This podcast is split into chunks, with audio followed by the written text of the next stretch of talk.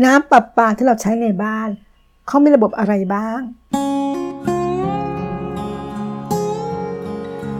โลกไม่หยุดนิ่ง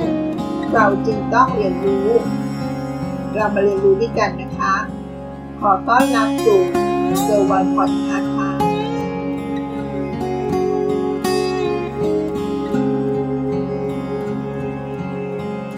สวัสดีค่ะ เรื่องของน้ำประปา เป็นเรื่องสำคัญที่มองข้ามไม่ได้นะคะ ขาดน้ำมีโอกาสเสียชีวิตได้ค่ะ มาดูวงจรของน้ำประปาที่เราทำกันในบ้านนะคะ แต่ก่อนอื่น การนำน้ำปลาเข้าบ้านนั้น ปกติจะต้องมีการเก็บไว้ในถังสำรองน้ำค่ะ ก่อนที่จะใช้ปั๊มดูดน้ำไปจ่ายในบ้านของเราต่อไปนะคะ แต่บางครั้ง ถ้าต้องการใช้น้ำผ่านปั๊ม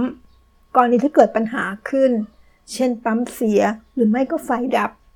ทำให้ระบบที่ต้องใช้ปั๊มไปดูดน้ำจากทางน้ำมาเก็บมาใช้ในบ้านของเรา ก็อาจจะล่มได้นะคะ แล้วแบบนี้ก็มีวิธีแก้ไขค่ะ ก็คือเราควรจะมีการวางระบบประปาไว้สำหรับผ่านสำรองสำหรับการจ่ายน้ำเข้าบ้านโดยตรงนะคะ เป็นการใช้น้ำตรงจากระบบท่อสาธารณะนั่นเองค่ะ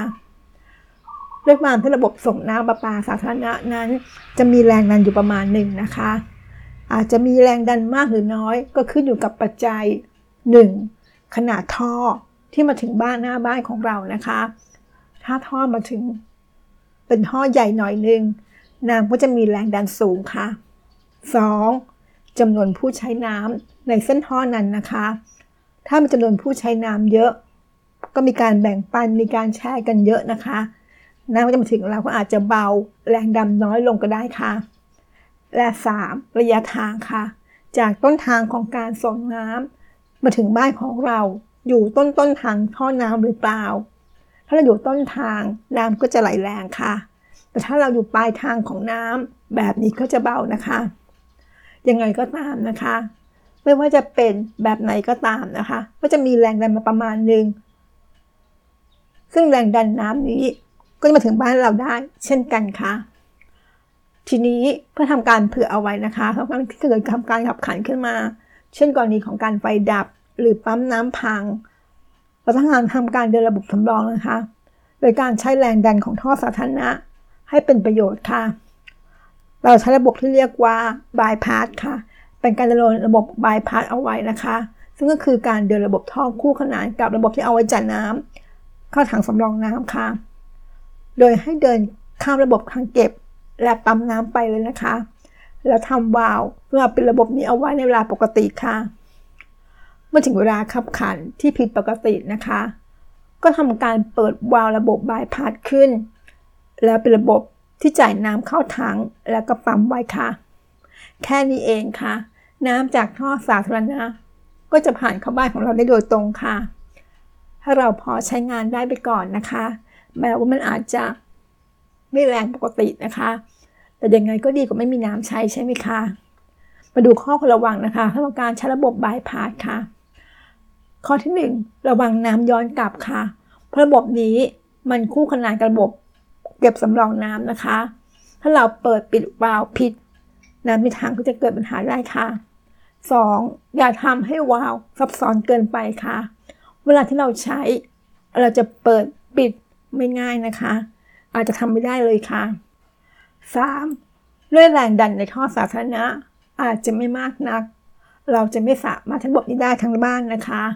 ส่วนอยากจะใช้ที่ของที่อยู่ใกล้ๆกับมิเตอร์น้ำค่ะ และบ้านในชั้นหนึ่งเป็นส่วนใหญ่นะคะ ส่วนชั้นบนก็อาจจะหมดสิทธิ์ได้ค่ะ แต่ทั้งนี้ทั้งนั้นก็อย่างที่บอกนะคะ ก็ขึ้นอยู่กับว่าเราอยู่ที่ต้นทางหรือว่าปลายทางค่ะ ถ้าอยู่ต้นทางก็อาจจะถึงบ้านชั้นหนึ่ง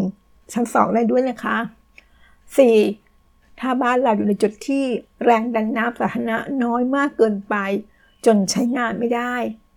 แบบนี้ต้องทำการติดตั้งถังเก็บน้ำชนิดวางบนที่สูงไว้ด้วยนะคะ เพื่อในเวลาแบบนี้เราได้เปิดน้ำจากถังน้ำสูง แล้วใช้แรงดึงดูดในการเพิ่มแรงดันน้ำเข้าไปค่ะ ให้ก้อนดับที่มันเตี้ยกว่าถังเก็บใช้งานได้ต่อไปนั่นเองค่ะ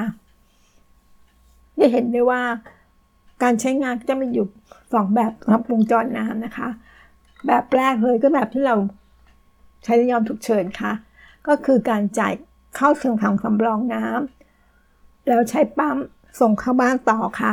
กับแบบที่ 2 จ่ายโดยตรงผ่านท่อสาธารณะเข้าสู่บ้านของเราไม่ผ่านปั๊มนะคะ หวังว่าเรื่องราวเกี่ยวกับน้ำทำให้เรามีความเข้าใจ และเห็นระบบการทำงานในบ้านของเรา ได้ชัดเจนมากขึ้นค่ะ สวัสดีค่ะ ติดตามเกอร์วันพอดคาสต์ได้ที่ Facebook YouTube แองเกอร์บอดคาสต์